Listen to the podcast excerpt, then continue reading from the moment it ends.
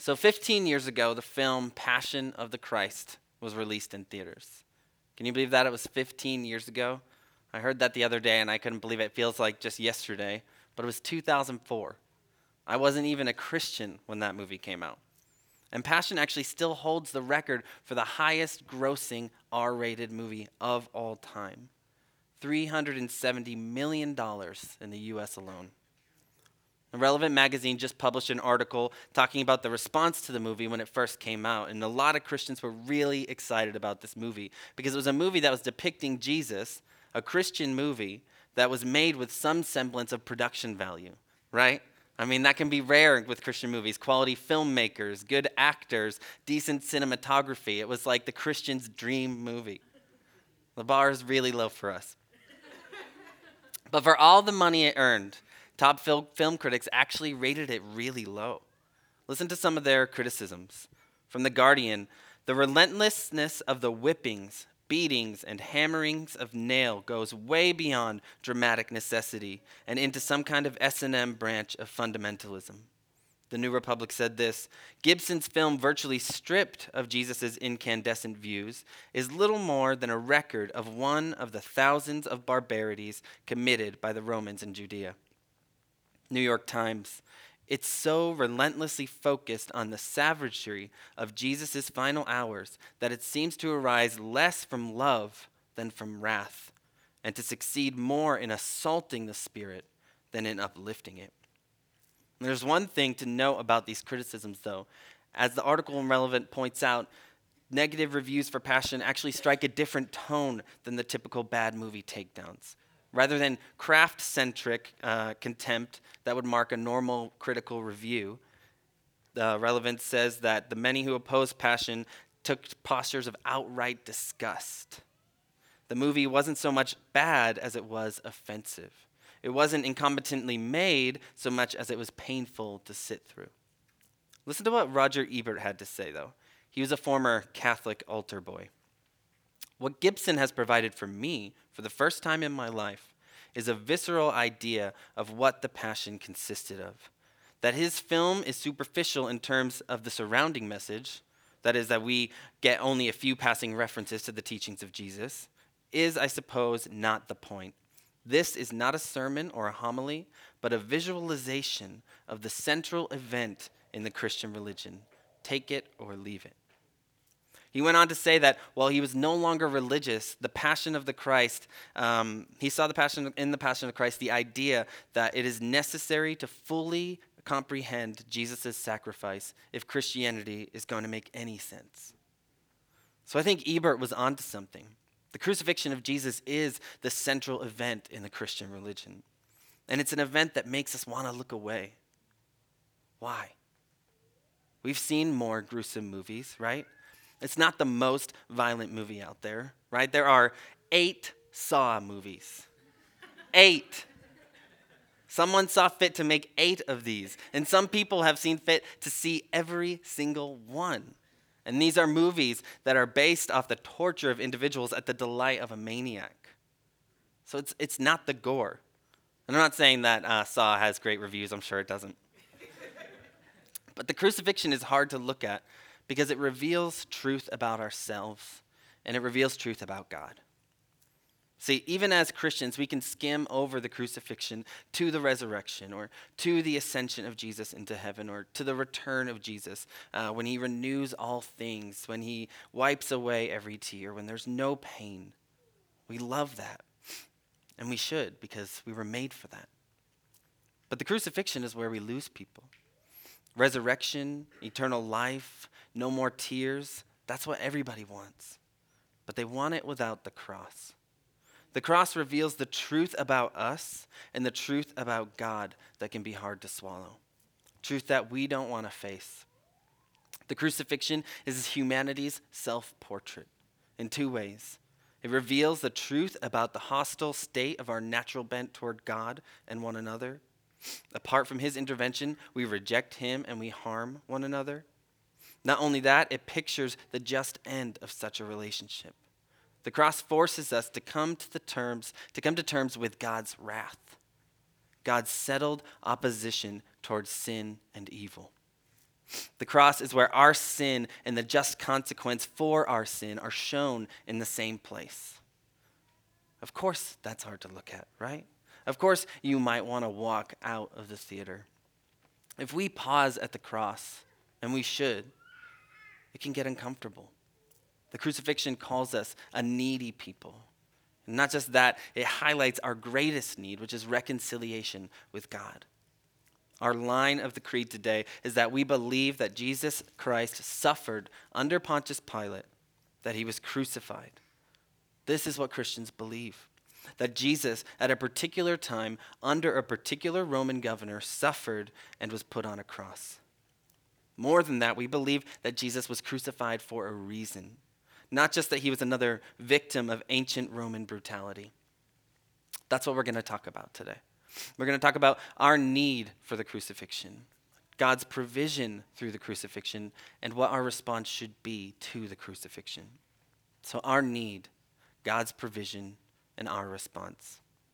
Now, to talk about our need, we've got to go all the way back to the beginning, to our first parents in the garden. By the end of Genesis 1, God has created this marvelous world with humanity as its masterpiece, made in his image. The Bible says that after God created mankind, that his creation was very good. Look with me at Genesis 1:28. Right after the creation of humanity, God says this, or the Bible says this, and God blessed them.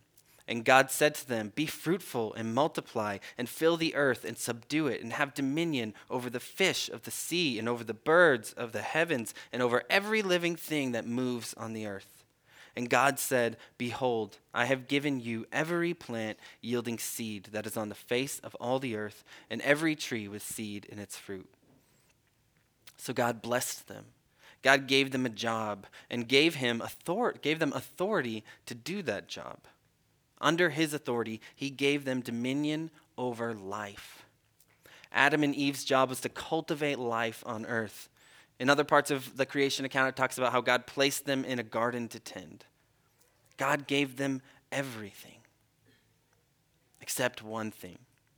The Bible talks about these two trees that were in the midst of the garden the tree of life and the tree of knowledge of good and evil. They weren't allowed to eat the fruit from the second tree. That tree and that command not to eat the fruit stood as a reminder that their dominion was not ultimate, that they were under the authority of God, the one who made them.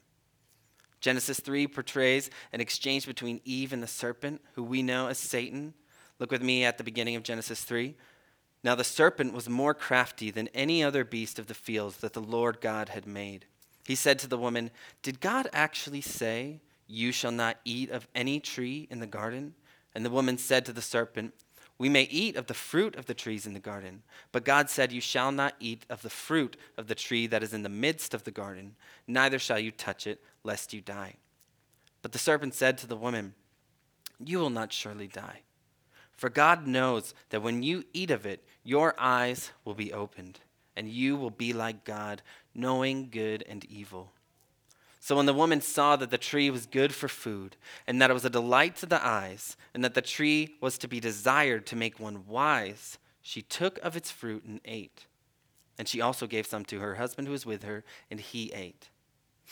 So Adam and Eve chose to listen to a serpent, an animal that God had actually given them dominion over, instead of their own creator who had dominion over them. Out of the two trees in the garden, they choose the one that God says will bring death instead of the one that's called the tree of life. And to summarize, they plunged humanity into this cycle of sin and death that we experience to this day.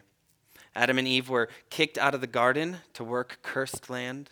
And by the end of Genesis 3, they're no long, they no longer even have access to the tree of life, even if they wanted it now. The last verse of Genesis 3 says, He, God, drove out the man, and at the east of the Garden of Eden, he placed the cherubim and a flaming sword that turned every way to guard the way to the tree of life. So, this is the base coat of paint that shows our need for God. This is our lineage. This is the legacy that we belong to. Our first parents rejected God. They aligned themselves with Satan in an attempt to gain independence from their Creator in an attempt to be like him in his authority, but not like him in his kind, gracious, and loving character. and all their children carry this. We all carry this. The story goes on to tell us that their first child, Cain, murdered their second child, Abel, setting the tone for millennia of human strife and suffering. If we're putting vocabulary to this, we'd call this original sin or total depravity. This is the inherent mark and bent towards sin that we all carry because of our first parents. We're not all as sinful as we could be, but there's not a part of us that's untouched by sin. Think of it as if sin were embedded in our DNA. We're not born with a bent toward loving God and loving one another.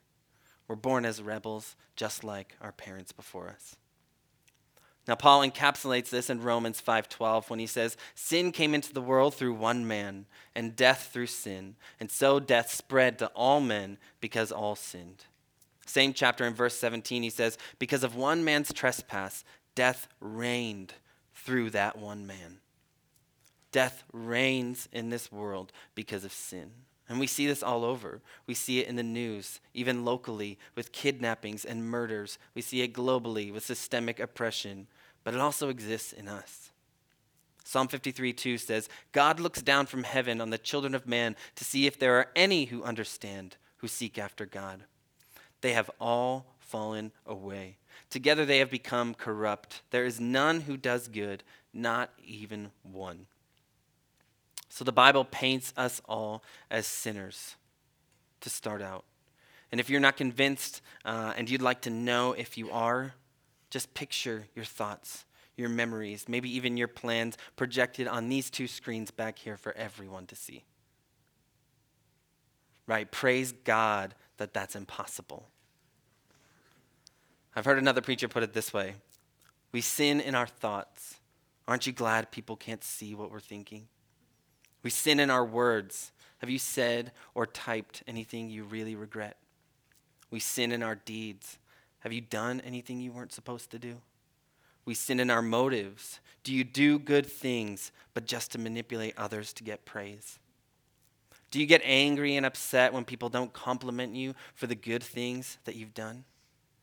We sin through commission. We do stuff we're not supposed to do. We sin through omission. We don't do the things we're supposed to do. We walk in this in big ways and in what we would call small ways. Paul talks about this in his letter to the Ephesians. He's writing to the church, explaining the work of God in the lives of believers. And he brings them back to where they were, to where we all are before God's intervention. Look with me at chapter 2, verse 1.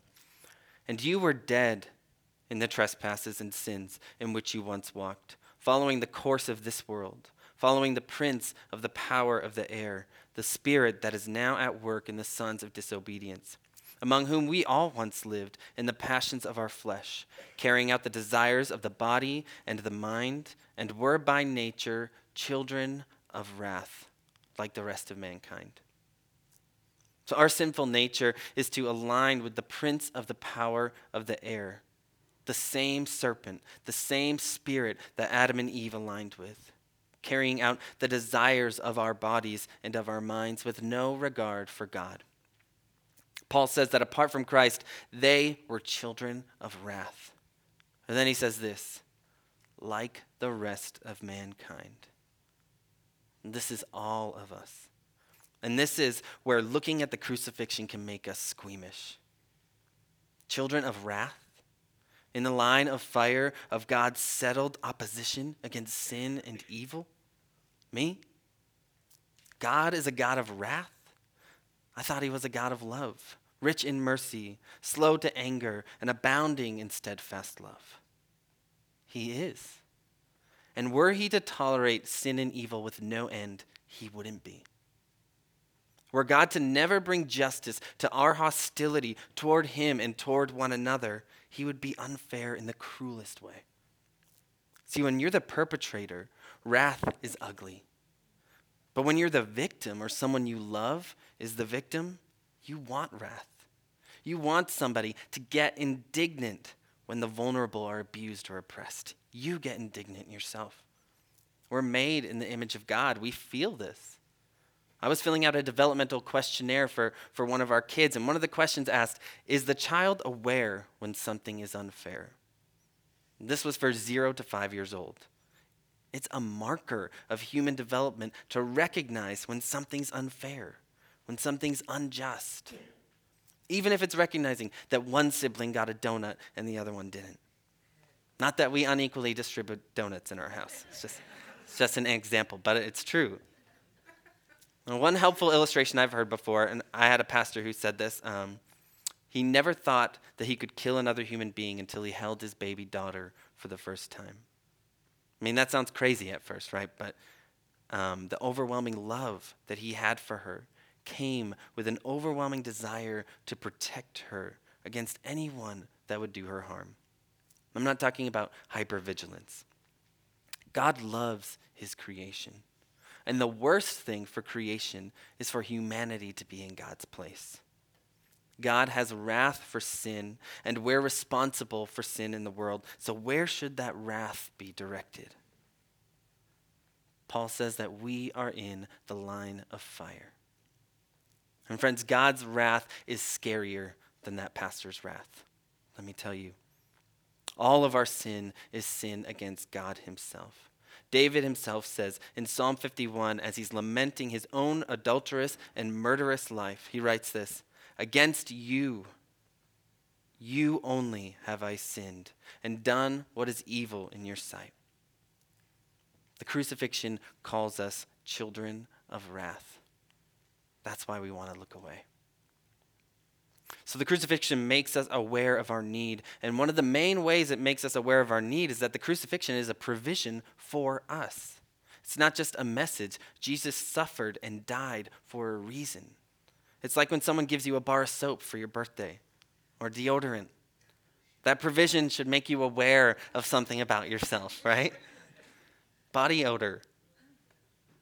Well, God sending his son to die for our sin is a needed gift that tells us a lot about ourselves.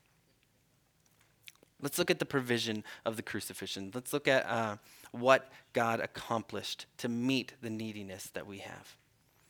So, 700 years before Jesus was even born, Isaiah prophesied this. Look with me at Isaiah 53 3. He was despised and rejected by men, a man of sorrows, acquainted with grief and as one from whom men hide their faces, he was despised, and we esteemed him not. Surely he has borne our griefs and carried our sorrows, yet we esteemed him stricken, smitten by God, and afflicted. But he was pierced for our transgressions, he was crushed for our iniquities. Upon him was the chastisement that brought us peace. And with his wounds we are healed. All we like sheep have gone astray. We have turned every one to his own way. And the Lord has laid on him the iniquity of us all. Let's skip down to verse 10 because I want to highlight this.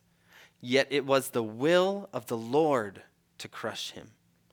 He has put him to grief. When his soul makes an offering for guilt, he shall see his offspring. He shall prolong his days. The will of the Lord shall prosper in his hand. Out of the anguish of his soul he shall see and be satisfied. By his knowledge shall the righteous one, my servant, make many to be accounted righteous, and he shall bear their iniquities. The events and purpose of Jesus' suffering and death on the cross were predicted centuries before he even walked the earth.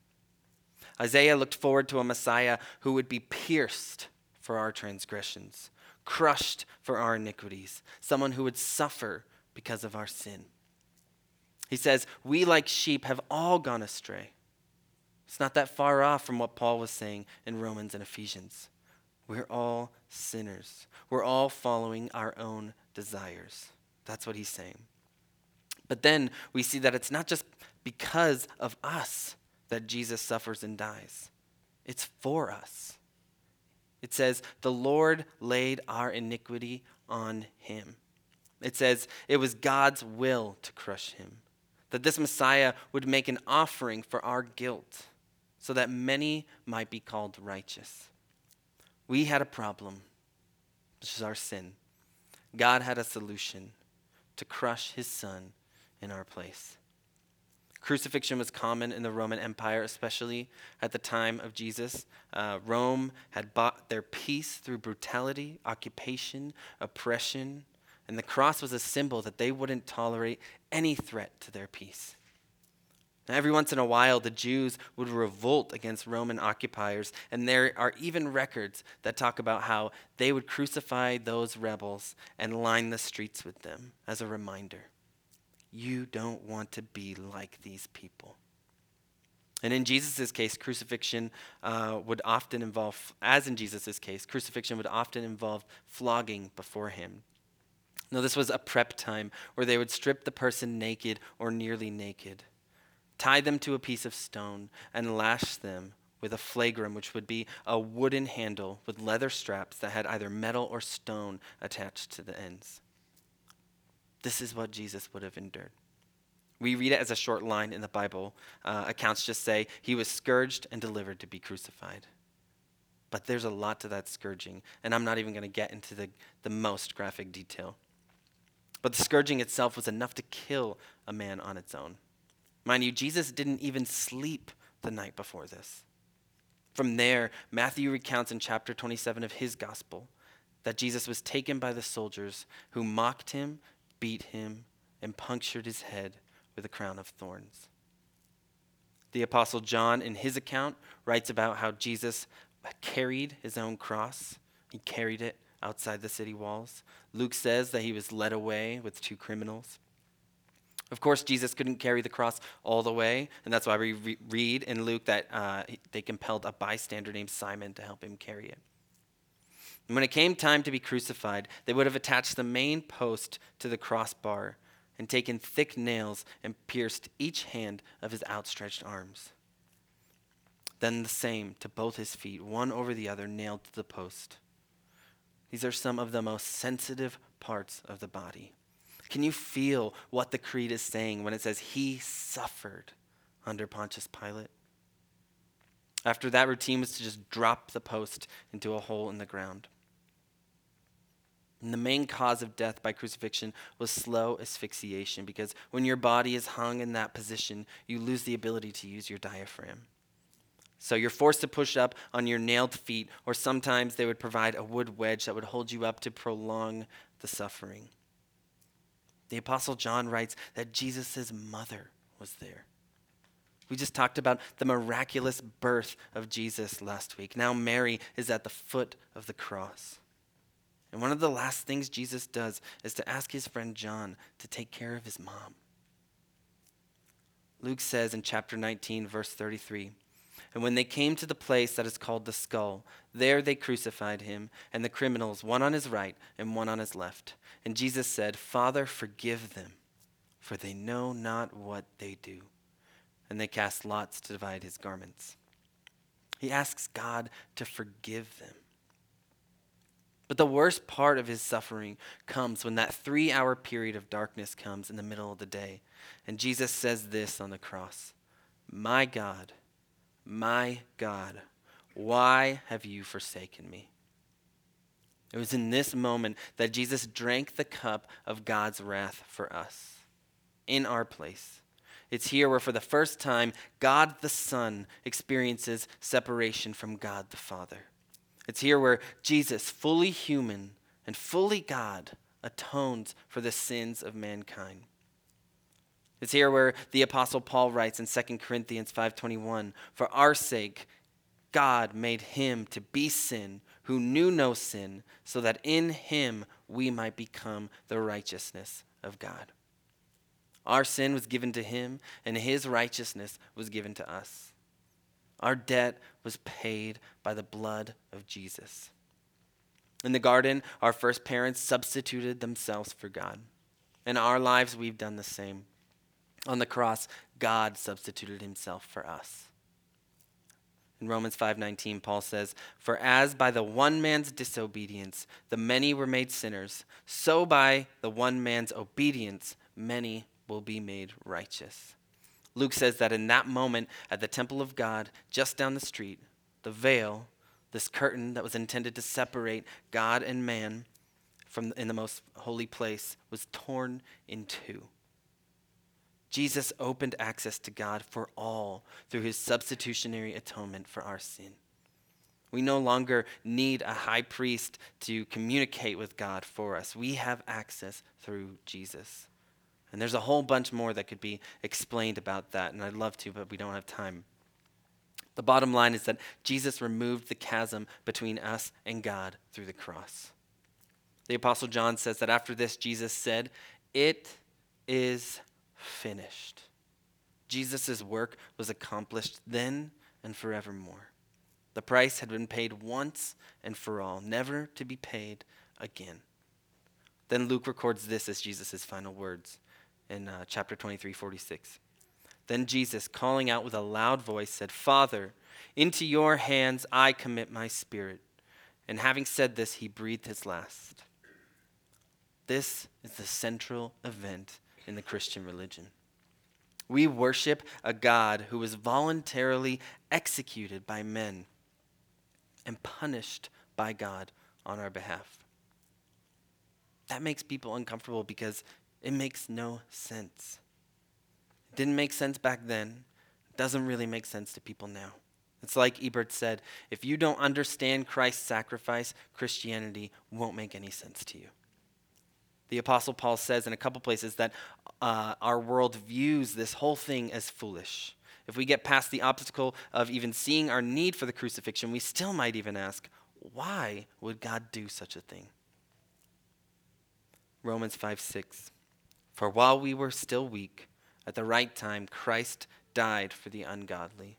For one will scarcely die for a righteous person, though perhaps for a good person one would dare even to die. But God shows his love for us in that while we were still sinners, Christ died for us. The cross isn't just a picture of our depravity, it's a picture of God's love for us. God shows his love for us in that while we were still sinners, Christ died for us. He didn't die for good people, He died for us. Praise God, He died for us. God has given Himself to meet our need. So, how should we respond? In Acts 2, after Jesus has resurrected, ascended to heaven, and commissioned his apostles to be his witnesses to the ends of the earth, Peter preaches his first sermon. It's a sermon empowered by the Holy Spirit in the public square of Jerusalem, and he essentially walks through who Jesus is tells the crowd that he is Lord and Christ and that they're the ones who crucified him. And they're cut to the heart and they say, What should we do? And I hope that we feel a bit like that right now. He tells them, Repent. How should we respond to the crucifixion? Repent. Repent. Correct our erroneous thoughts about the cross. Turn from the lies that we believe about ourselves and the lies that we believe about God because we need the cross. If you're a Christian, every beautiful verse you can quote is meaningless without the cross. God so loved the world that he what? Oh yeah, gave his only son on the cross. 1 John 4:19, we love because he first loved us on the cross. Romans 8:28 and we know that in all things God works for the good of those who love him who have been called according to his purpose because of the cross. One of my favorites, Revelation 21:4. He will wipe away every tear from their eyes. There will be no more death or mourning or crying or pain for the old order of things has passed away. Because Jesus died Jesus cried, and Jesus passed away on the cross for us. But really, when Peter addresses this crowd in Acts 2, he's talking to non believers. And when he says repent, he was calling them to turn away from their sin and to turn toward God. Because here's the thing, and this is the really hard thing about this it's another obstacle or offense of the cross. This is for everybody, and it's not for everybody. And I would be an unfaithful preacher if I told you otherwise. John 3:36 says it bluntly. Whoever believes in the Son has eternal life. These are Jesus' words. But whoever rejects the Son will not see life, but the wrath of God remains on him. This gift stands extended to you. But if you don't accept it, how can it apply to you? To reject it is to remain on the old path of humanity, the path of destruction. Now, we're an intention, intentionally not the type of church that uses hell or punishment as a scare tactic to get people to believe in Jesus. But we are a church that believes in the cross. And we're a church that loves you enough to tell you the words of Scripture. Acts 4:12. And there is salvation in no one else, for there is no other name under heaven given among men by which we must be saved. And I'll close just echoing, using the words of the Apostle Paul For I delivered to you as of first importance what I also received that Christ died for our sins in accordance with the Scriptures, that he was buried, and that he was raised on the third day in accordance with the Scriptures.